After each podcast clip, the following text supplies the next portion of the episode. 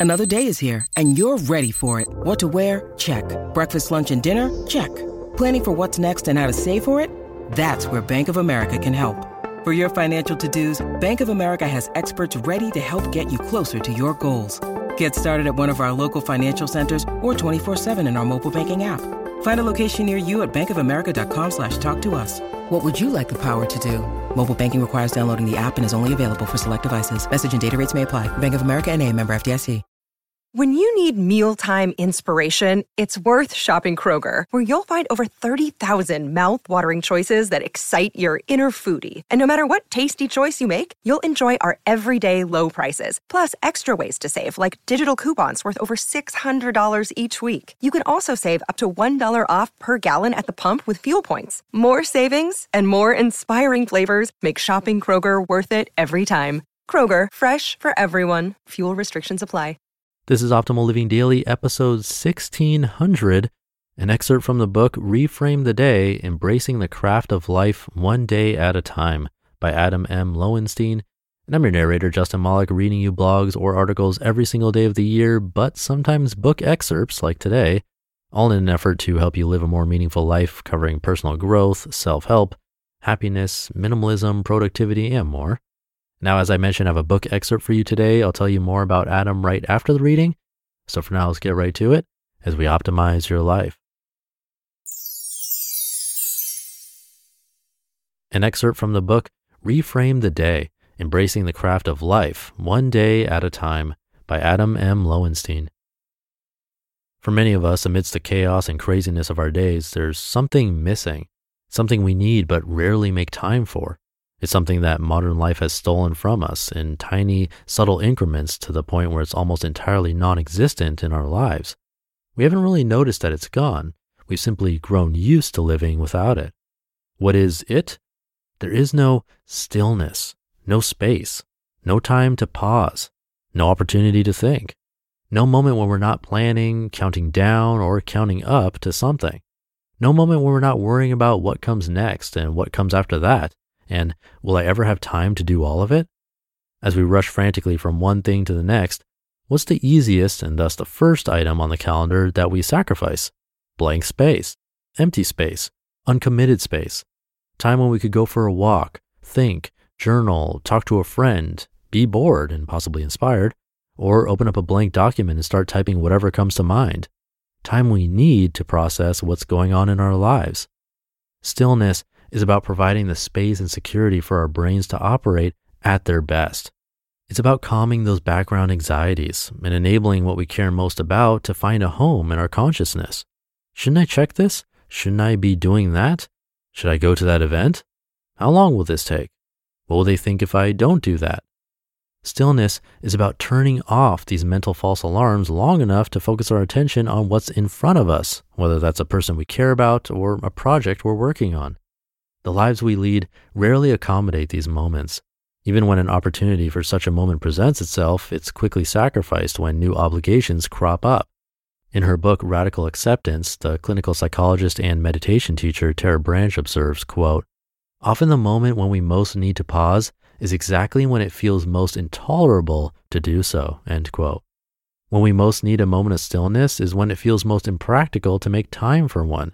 When we most need to focus on what matters is when we're overwhelmed by things that don't. When we most need to track down the pause button and reboot our perspectives and priorities is when we don't even realize we've gone off course. Perhaps there's a lesson to be learned from former U.S. Secretary of State George Shultz, who practiced what New York Times columnist David Leonhardt described as a Shultz hour. As Secretary of State for Ronald Reagan, Leonhardt writes Shultz, quote, like to carve out one hour each week for quiet reflection, end quote. Shultz tells Leonhardt that, quote, his hour of solitude was the only way he could find time to think about the strategic aspects of his job. Otherwise, he would be constantly pulled into moment to moment tactical issues, never able to focus on larger questions of the national interest.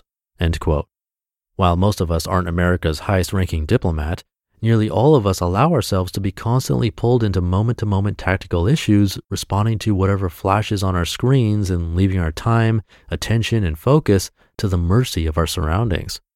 Another approach to making time for stillness is what my dad calls Tuesdays to write.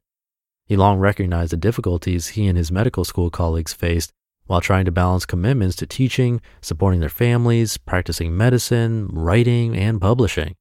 Inspired by the uninterrupted and often unconnected simplicity of working in a hotel room or on an airplane, he urges faculty members to, quote, protect a few extra hours each week, hours that can be used for writing, study, self renewal, or the quiet pursuit of knowledge, end quote. He suggests scheduling, quote, blocks of time for writing, then protect this time. It is now unavailable for walk in visits, phone calls, or rogue meetings, end quote. A third way to carve out deliberate thinking time in the middle of a busy day is to pursue what Cal Newport calls productive meditation. For productive meditation, Newport suggests in his book Deep Work, quote, take a period in which you're occupied physically but not mentally and focus your attention on a single well-defined professional problem, end quote. By way of example, he suggests a walk in the middle of the day, not a walk where you check your phone constantly or call a friend or listen to a podcast, but a walk where you intentionally think about a specific challenge and consciously bring your mind back to that problem when you get distracted. Productive meditation, of course, is really just another way of proactively creating mental space. Whatever approach we take, we can't wait for stillness to magically present itself because it won't. Whether it's a Shultz hour or Tuesday to write or a productive meditation, we have to create these moments. We have to protect them. And we have to pause from time to time to appreciate finding them where we can. Stillness doesn't require a weekend or vacation or a special occasion. No matter your schedule, with proactive and intentional effort, there are plenty of ways to find a brief dose of it in the middle of every hectic day. Sometimes it's as simple as sitting down for a few minutes with a pen and a blank notepad or switching the phone to airplane mode and opening a new document in a notes app to brain dump the little things that have been bouncing around in your head. How do I find moments of stillness? I find them by including items like make time to think and take a walk on my to do list so that I'm reminded every day that life is more than a series of burdensome obligations. I find it by trying to write and meditate first thing every morning. I find it by uninstalling apps and deleting social media accounts so I'm better able to resist a compulsion to spend time online. I find it by recognizing that stillness and stimulus rarely coexist. So I disable technology traps that steal my attention, like smartphone notifications and email alerts.